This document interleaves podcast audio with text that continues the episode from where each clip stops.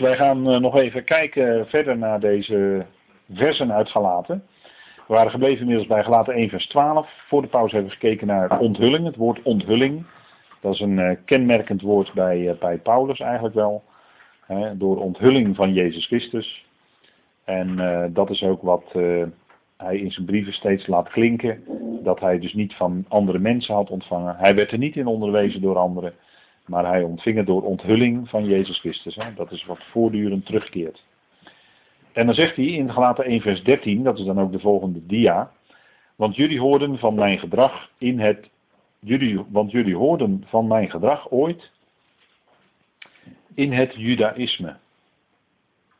En dat judaïsme, kijk, meestal wordt er vertaald het jodendom.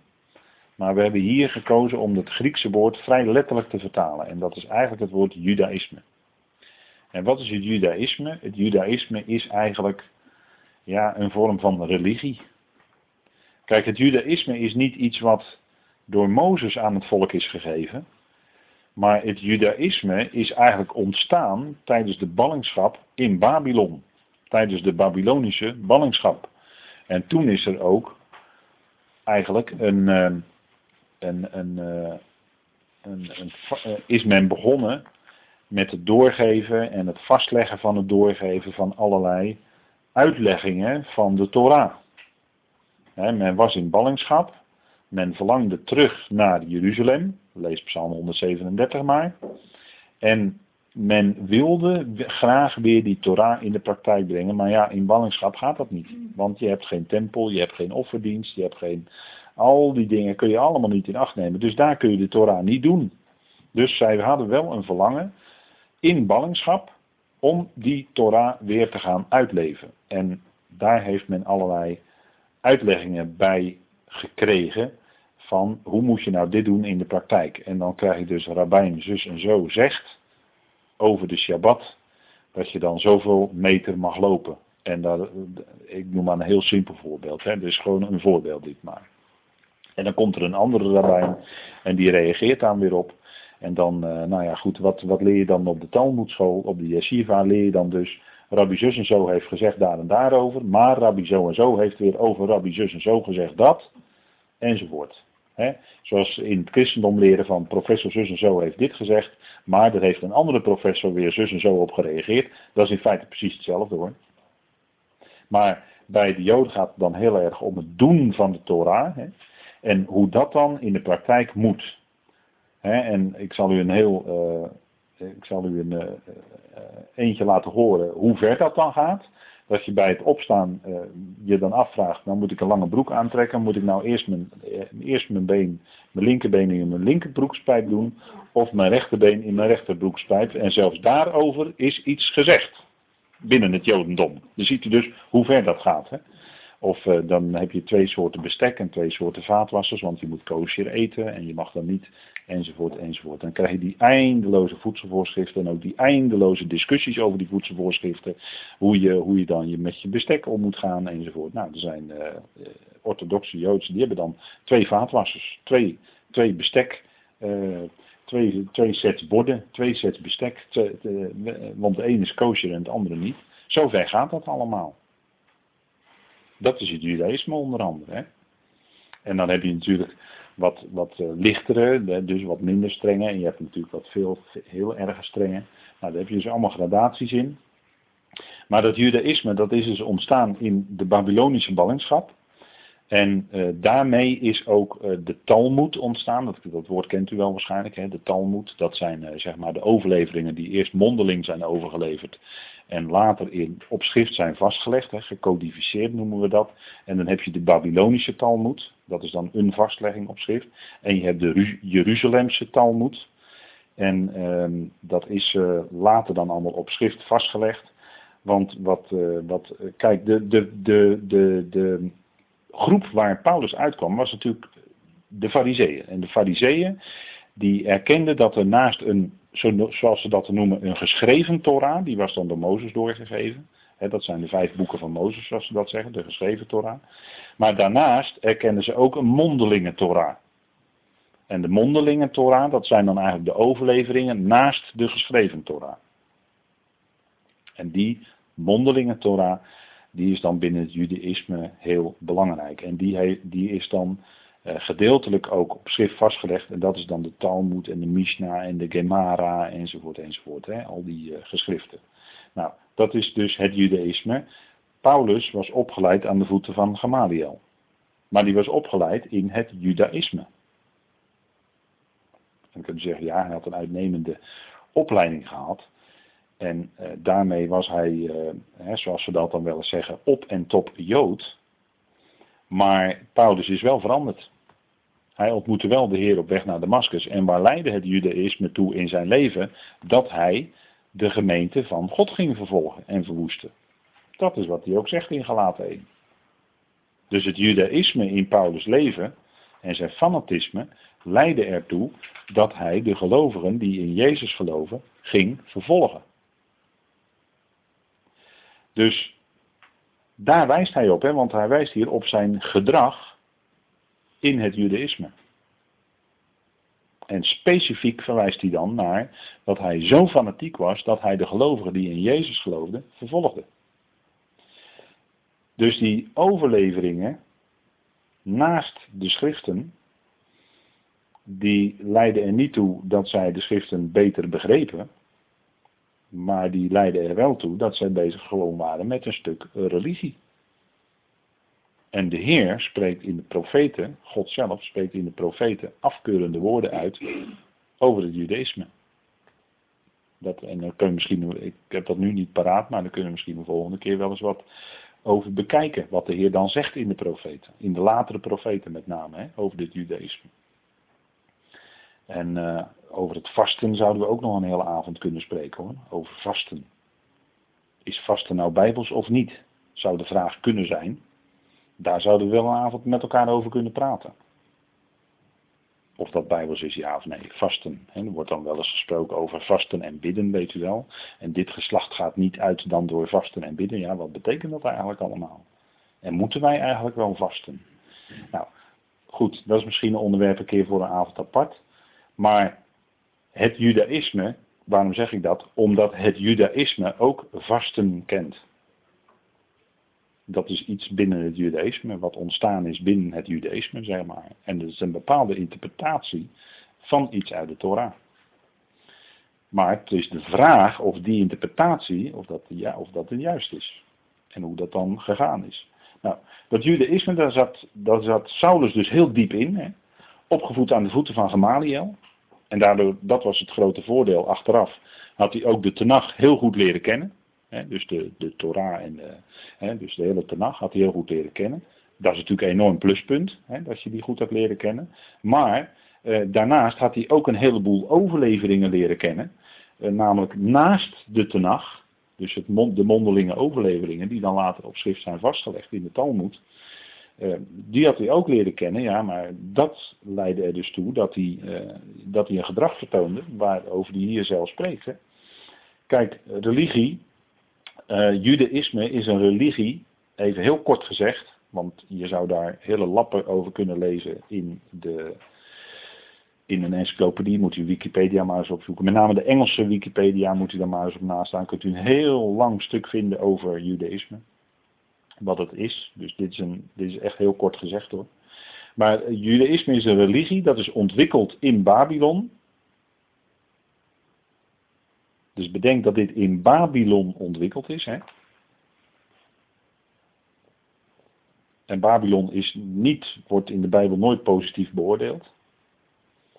Toen de twee stammen, ook nog eens een keer, hè, de twee stammen, die zaten daar in ballingschap. Hè? Niet de tien stammen, want de tien stammen waren al veel eerder weggevoerd in Assyrische ballingschap dan dat de twee stammen in Babylonische ballingschap werden weggevoerd. Dus de twee stammen, die zaten in Babylon in gevangenschap. En we zouden heel lang kunnen praten over die tien stammen, waar die dan gebleven zouden zijn. Er zijn allerlei gedachten over, maar goed. Ja. Juda en eh, Benjamin. Dus de, de twee stammen was eigenlijk altijd de stam Juda in feite. En later was eigenlijk in het begin was het 1 en 11, maar goed, later is, Juda, of is Benjamin erbij gekomen, dus Juda en Benjamin. Ja. Die werden uiteindelijk eh, bij, onder koning Zedekia in Babylonische ballingschap weggevoerd En dat gebeurde eigenlijk in drie fasen, maar daarover hebben we op een andere, manier, op een andere keer gesproken. Uh, maar die, zij gingen in ballingschap en daar is dus het judaïsme ontwikkeld. Ik heb u een aantal, ik, u ziet op deze dia drie dingen. En wat wil ik daarmee zeggen? Dan heb je eerst links de talit, dat is het Joodse gebedskleed. Maar een, het, het talit of het maken van een talit staat nergens in de Bijbel. Dat is niet Bijbels. Dit, is gewoon dit komt gewoon, een talit komt gewoon uit het judaïsme. Staat nergens in de Bijbel. Wel de onderliggende, die aanhangsels, die tzitzit, dat staat wel in de Bijbel. Dat wel. Numeri. Maar niet dat gebedskleed. Dat is gewoon iets wat binnen het judaïsme is ontwikkeld. Ja? Nou, dan hebben we de twee kiddush-bekers.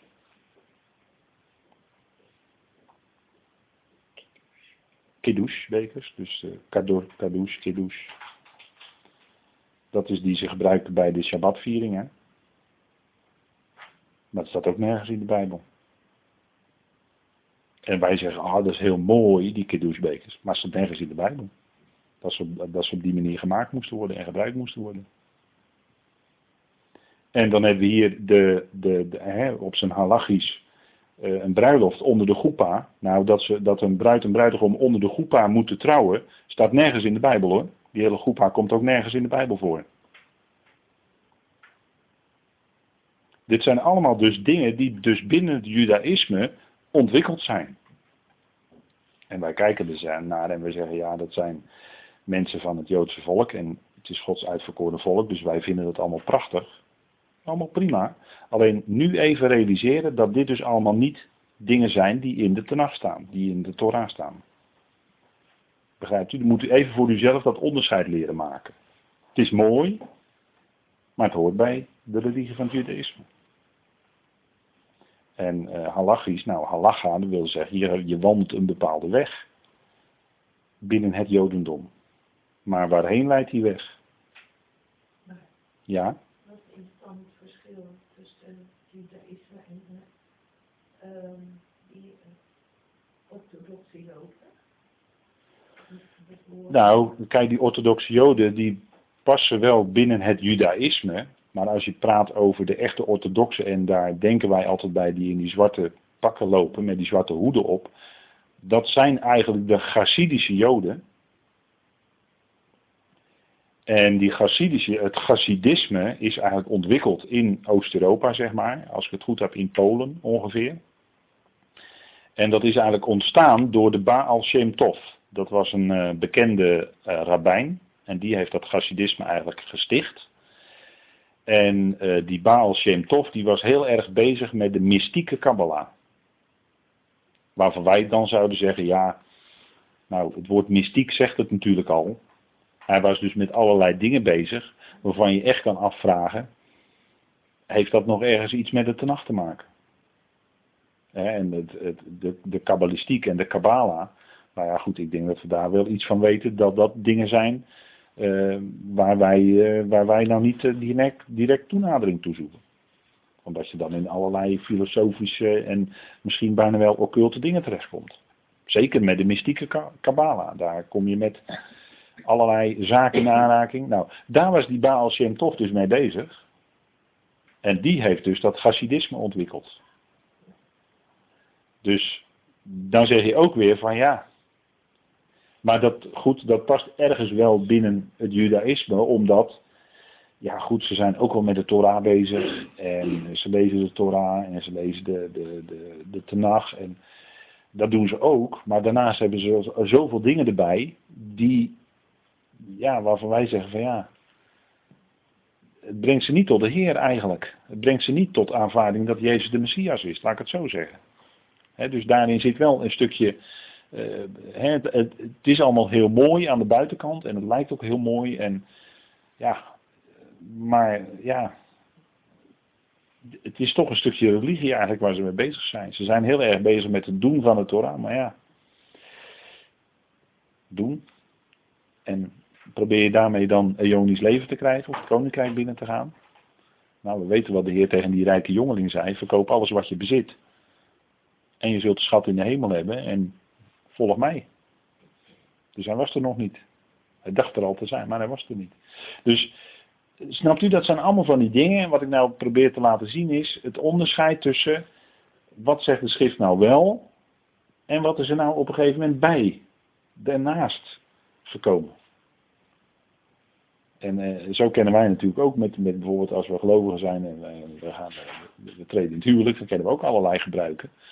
Waarvan u waarschijnlijk zelf wel zo een aantal gebruiken kan aanwijzen die gewoon puur cultuurgebonden zijn. Maar die je ook nergens zo in de Bijbel terug kan vinden. Dus dat, dat zijn dus allemaal van die dingen waar je voor jezelf dus moet leren onderscheid maken tussen het een en het andere. En dat is ook met het judaïsme zo. dat is dus een, een, een, bepaalde vorm van religie eigenlijk. En daar was eh, Saulus in groot gebracht aan de voeten van Gamaliel. En dat was natuurlijk een, eh, een, een, een hele grote leraar. Je had de school van, eh, in die tijd had je twee grote scholen, een van Shammai en van Hillel. En als ik het goed heb, zat uh, Gamaliel in de school van Hillel. Nou goed, dat had dan weer consequenties over bepaalde manier van uitleg van, van de Tenach. Maar goed, dat doet er verder niet zoveel toe. bij bij de apostel, of bij Saulus leidde het ertoe dat hij dat hij wel eh, een radicale ommekeer eh, nodig had op weg naar Damascus. Van, en dan moest hij dus loskomen van zijn judaïsme. Hij moest wel zijn judaïsme kwijtraken. Dus op de vraag, bleef Paulus een Jood, want hij was uit de stam Benjamin, weet u wel? Ja. dat is geloof ik de enige apostel voor wie dat bekend is in, de, in het Nieuwe Testament, dat hij van de stam Benjamin was. Nou, bleef Paulus een Jood? Nou, kijk, het woord Jood zoals het in de Bijbel gebruikt wordt, is eigenlijk een godsdienstige aanduiding. Een Jood ben je als je, eh, laat maar zeggen, een, een aanhanger bent van het Judaïsme. Dan ben je een Jood. Je bent een Jood doordat je bepaalde gebruiken van het Judaïsme in acht neemt. Je bent bijvoorbeeld uh, besneden of je bent, uh, uh, ja, hè, want op de vraag wie is een Jood, nou, dat is heel moeilijk. Die, die vraag stellen is, dat is heel moeilijk hoor, om daar het goede antwoord op te geven. Maar het heeft te maken met bepaalde gebruiken, religieuze gebruiken in acht nemen, die de Joden, of het Jodendom, of het Judaïsme, in acht neemt. Net als bijvoorbeeld het woord Griek een godsdienstige aanduiding is. En Paulus gebruikt ze in 1 Korinthe 10, vers 32, en dat is misschien wel goed om met elkaar op te zoeken. Het woord Griek, en daar noemt hij ze even alle drie bij elkaar. Of dan noemt hij er dan drie bij elkaar. En dan zegt hij in 1 eh, Corinthië 10 vers 32, waar, uh, waar hij in feite ook bezig is antwoord te geven op uh, vragen van de Corinthiërs. Van hoe moet ik nou dit doen in de praktijk en hoe moet ik nou dat doen in de praktijk. Dan zegt hij, als, het, als hij het heeft over, dan sluit hij het eigenlijk af hè, met eten en drinken en dergelijke. Het ging natuurlijk eh, mede over of ze dan wel vlees mochten eten. Wat ooit in de afgodentempels had gelegen en wat daarna in de vleeshal te koop werd aangeboden. Of bij de slagen, bij de toenmalige slagen. Maar als, je dan wist, als ze dan wisten dat het ooit in de afgodendienst gebruikt was, dat vlees, ja, dan wilden ze het niet eten vanwege hun geweten. Er werd hun geweten door aangesproken. Paulus zegt, nou, het is gewoon vlees. En of het nou een afgodenhof is of niet, maakt helemaal niks uit. Het is gewoon vlees en dat, is, uh, dat kan je gewoon eten, klaar. Zonder navraag te doen. Maar goed, dat, dat soort vragen waar die Corinthiërs allemaal mee bezig. En dan zegt hij dus aan het eind, afsluitend zegt hij, of je dus eet of drinkt, of iets anders doet, doet alles tot eer van God. Dus als je nou een richtlijn wil hebben van Paulus, dan is het doe alles tot eer van God. Wat je doet, doe het tot zijn eer. Laat dat je motief zijn. En dan maakt het niet uit of je eet of drinkt of wat ook doet, maar doe het tot eer van God. En dan zegt hij, geef geen aanstoot, want dat is dan wel even nog vanuit de liefde een extra. Hè? Als je nou bij de ander bent en die zou wel aanstoot nemen, als jij wel dat vlees zou eten, dan moet je het niet doen. Dat is, dat is omwille van Gods liefde, hè? Die, dan, die je dan laat prevaleren boven je vrijheid in Christus. Dat kan. En dan zegt hij, geef geen aanstoot, niet aan de Joden. Dus als je bij Joden misschien uitgenodigd wordt en je weet dat ze bepaalde gebruiken hebben, nou pas je aan. Gewoon heel simpel, pas je aan. Hoewel je zelf misschien vrijheid hebt, maar goed, ga met hem mee, want dan kan je ze misschien winnen. Dat zou kunnen. Daar zegt Paulus ook wel iets over in deze brief. Niet aan de Joden en de Grieken, dat is dus ook een godsdienstige aanduiding. De Grieken die geloofden in allerlei goden, zoals eh, Zeus en, uh, nou ja, noem maar op, de hele Santekraam. Dat woord gebruik ik expres nu, Santekraam. En ook niet aan de gemeente van God. Dus dan heb je eigenlijk drie verschillende aanduidingen. Joden, Grieken, de gemeente van God. Dat zijn dus godsdienstige aanduidingen. Dus als je een Jood bent, dan wil ik ermee zeggen, als je dus Jood aangeduid wordt, dan is dat een godsdienstige aanduiding, dat je namelijk hoort bij het Jodendom wat bepaalde dingen in acht neemt. En Grieken die dan bepaalde dingen in acht nemen. Nou, en dan noemt hij dus de gemeente van God. Nou, dat is overduidelijk dan. Hè? Wij daar, komen we nog op. Of dat, uh, of dat zo is. Maar bleef dus op de vraag, bleef Paulus een Jood? Zou je eigenlijk het antwoord moeten geven? Nee. Paulus bleef geen Jood. Dus toen Paulus tot grote ommekeer was gekomen op weg naar Damascus, was hij daarna niet meer op en top Jood, maar was hij een gelovige in Christus. En hij zou misschien zeggen de Messias, maar goed. Maar was een gelovige in Christus Jezus geworden. Dat is heel wat anders.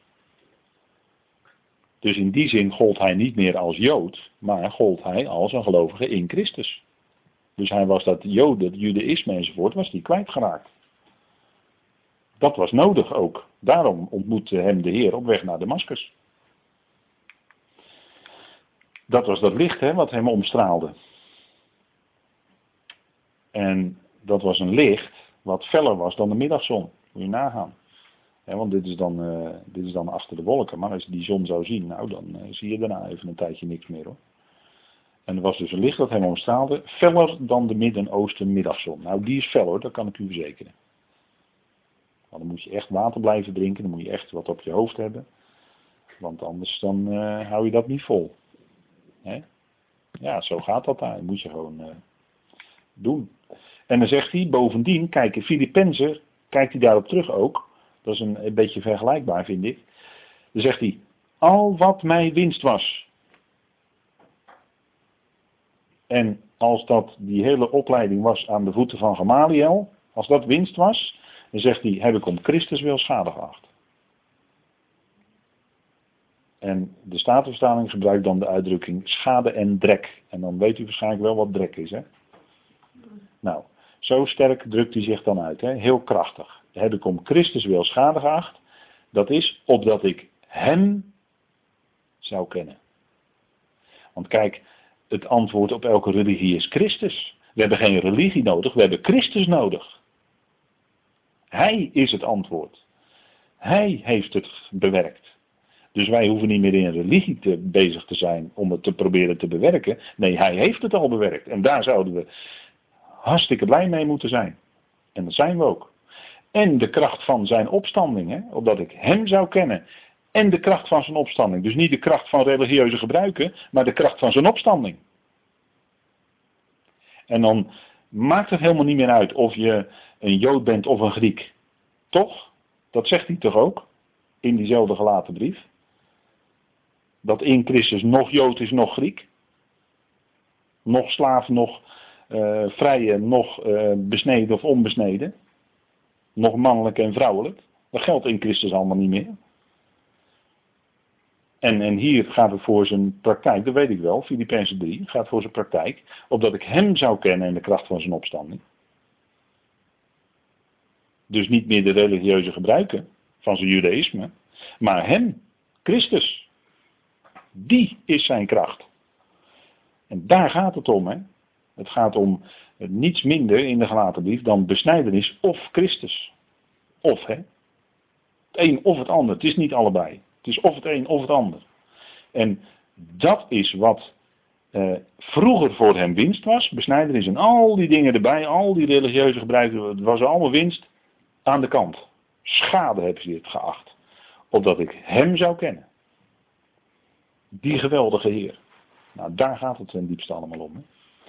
En dan zegt hij, nou, vroeger heb ik de uitgeroepen gemeente van God bovenmatig vervolgd en haar zelfs verwoest. Moet u eens nagaan hoe die bezig was. Hè? Leest u Handelingen 8 maar. Handelingen 8. Leest u het maar. Daar kunt u het lezen, hoe het ging.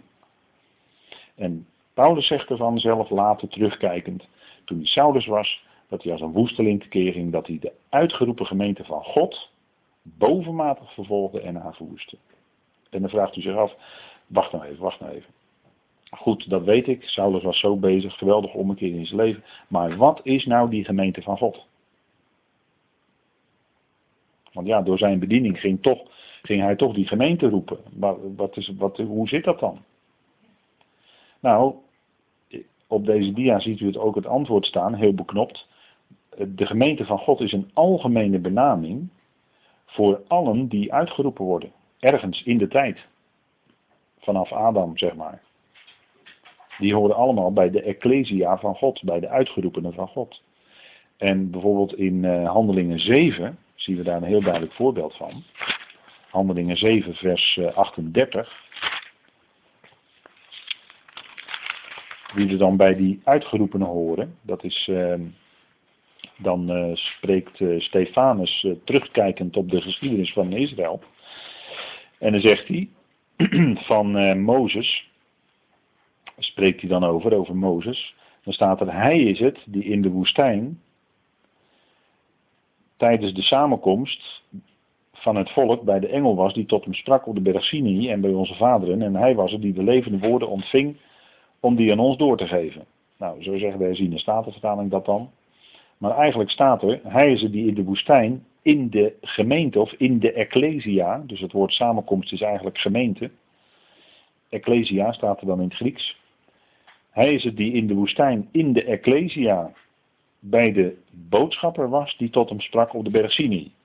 Dus dat is, weten we, bij de, wat we dan altijd noemen bij de wetgeving, hè, bij het ontvangen van de stenen tafelen.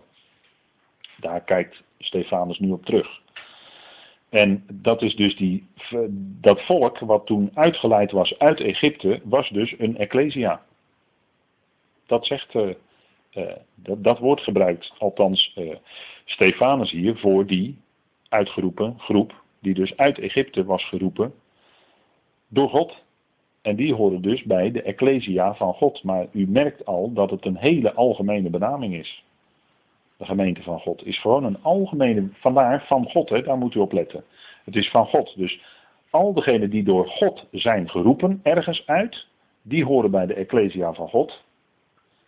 Maar dat wil nog niet zeggen dat het allemaal gelovigen zijn in de Messias Jezus. Want die volksvergadering in de woestijn, die uitgeleid was uit Egypte, nou, die wisten nog bij lange naam natuurlijk niet dat, uh, dat hij zou komen. Die kenden alleen Mozes als leider. Begrijpt u? Maar die wordt toch Ecclesia genoemd. Die worden toch gewoon uitgeroepen. Door God. Dus dat is een hele algemene benaming. En dan heb ik voor u even dat uitgewerkt in een uh, overzichtje met de teksten waarin die uitdrukking dan in, laat maar zeggen, het Nieuwe Testament voorkomt. En dat moet u maar eens uh, voor uzelf bekijken. Want dan ziet u alle teksten waar in het Nieuwe Testament de gemeente van God genoemd wordt. En dan zult u ook verschillen zien. Want u moet alles natuurlijk in zijn tekstverband nalezen. En die verschillen die zijn natuurlijk heel belangrijk. Want ja, in de ene tekstverband gaat het om de ene groep en in de andere tekstverband gaat het om de andere groep. Maar die horen wel allemaal bij de algemene uitgeroepenen van God. En dat zegt nog niks over een aardse of een hemelse toekomst. Maar het zegt alleen maar over dat ze uitgeroepen zijn door God. Dus vandaar van God, hè? dus algemeen. Nou, we zien dan dus eh, een heel aantal teksten. En uh, ja, met name die in Korinthe, uh, die, uh, die moeten we eens goed nalezen. We hebben net al 1 Korinthe 10 vers 32 gelezen met elkaar, de gemeente van God. Nou, dat is dus een algemene aanduiding. En in de tijd dat, dat, uh, dat natuurlijk Paulus begon met spreken, leidde het ertoe dat hij het lichaam van Christus zou gaan roepen. En die werden dan weer, als het ware, uh, zeg maar binnen die gemeente van God, bleken die toch een afzonderlijke groep te zijn. Maar dat is dan specifiek het lichaam van Christus. Dus uh, als je het hebt over de gemeente van God, dan kan daarmee bedoeld worden eh, bijvoorbeeld het lichaam van Christus, maar ook die gemeente die bijvoorbeeld in Matthäus 16 wordt genoemd door Petrus, hè, de, eh, dat hij zegt van, ehm, eh, dat de Heer dan tegen hem zegt, op deze uh, beleidenis, hè, op deze Petra zal ik mijn gemeente bouwen. Matthäus 16 vers 18, zal ik mijn gemeente bouwen. Maar om welke gemeente gaat het dan? Dan gaat het om die uitgeroepenen die het aardse koninkrijk zouden binnengaan. Matthäus 16 bijvoorbeeld. Hè? En in, uh, bij Paulus in zijn brieven gaat het dan om specifiek het lichaam van Christus. En dat is dan weer een andere uitgeroepen groep dan die bij Petrus genoemd wordt. Waarvan gezegd wordt, de poorten van het dodenrijk zullen niet overweldigen enzovoort, dat weet u wel allemaal. Hè? Op die beleidenis, dat Jezus de Christus is, de Zoon van de levende God, daarop wordt die koninkrijksgemeente, om het zo maar te zeggen, gebouwd. En de gemeente van God is dus een algemene aanduiding die je nader moet bekijken in zijn tekstverbanden waar het dan precies om gaat. Om wel, over wie hebben we het dan? Nou, hier in Galaten 1 vers 13 wordt dus de gemeente van God genoemd. En wat was die gemeente die door Paulus verwoest werd? Dat waren de uitgeroepenen die in de richting van het aardse koninkrijk stonden. Dat kon niet anders. Ja, Paulus was nog niet eens geroepen. Laat staan dat er een hemelse roeping bekend zou zijn. Dat kon helemaal niet. Dus dat was de gemeente die het koninkrijk zou binnengaan. En waarbij dus bijvoorbeeld Ananias en Sapphira ineens dood neervielen. Dat waren de krachten van het koninkrijk. Maar Ananias en Sapphira hoorden bij die gemeente die het koninkrijk zou binnengaan. En dan moet je eens nagaan wat daar dus kon gebeuren. Het koninkrijk was heel, heel specifiek. Dus later zie je dan dat er nog een ecclesia is. En dat is dan het lichaam van Christus. En, daar, en die teksten, goed, die geef ik even mee. En dan kunt u daar de komende weken naar kijken. Maar in Efeze 1, daar sluit hij dan mee af, de laatste dia, dat is dan de uitgeroepen gemeente, de Ecclesia, die zijn lichaam is. En dat is waar wij bij horen. Wij zijn de uitgeroepenen die horen bij het lichaam van Christus. En dat de gemeente het lichaam van Christus is, dat wordt ook alleen in de brieven van Paulus bekendgemaakt. Dat lees je niet bij Petrus, dat lees je niet bij Johannes, dat lees je niet bij Jacobus. Dat lees je niet in de evangelie, dat lees je niet in handelingen, dat lees je alleen in de brieven van Paulus. Let daarop, hè. Want dat is het verband waarin deze uitdrukking ook gebruikt wordt. Specifiek ook in de Efezebrief. De Ecclesia die zijn lichaam is. Nou, dat is denk ik wat, uh, wat goed van belang is. En die gemeente van God is dus nogmaals, dat is een hele algemene uitdrukking die alle uitgeroepenen eigenlijk aanduidt. Eigenlijk zonder onderscheid. Dus dat moet je ook niet, dat moet je ook niet tegen elkaar uit willen spelen, want dat kan gewoon niet. Dat, dan, ben je, dan ben je echt met verkeerde sporen bezig. Dan ben je met dingen bezig die, die totaal ook niet bedoeld zijn. Kunnen, nooit kunnen bedoeld kunnen zijn om tegen elkaar uit te spelen. Dat gaat niet. Dus hij vervolgde de gemeente van God. Wat was het op dat moment? Dat waren de uitgeroepenen die in de richting stonden van het aardse koninkrijk. En als u denkt dat het anders is, dan moet u, ja, dan moet u dat vooral aangeven. En dan wil ik graag horen waarop u dat dan baseert. Waar, waar op grond waarvan in de schrift u denkt dat het anders is. Want ja, als je, Paulus zegt, ik vervolg de gemeente van God. Ja, dat kan maar één ding betekenen. Handelingen 8. Lees het maar na. Dus daar wil ik dan vanavond mee afsluiten, want ik zie dat het alweer de hoogste tijd is. En dan gaan we de volgende keer weer verder met de volgende studie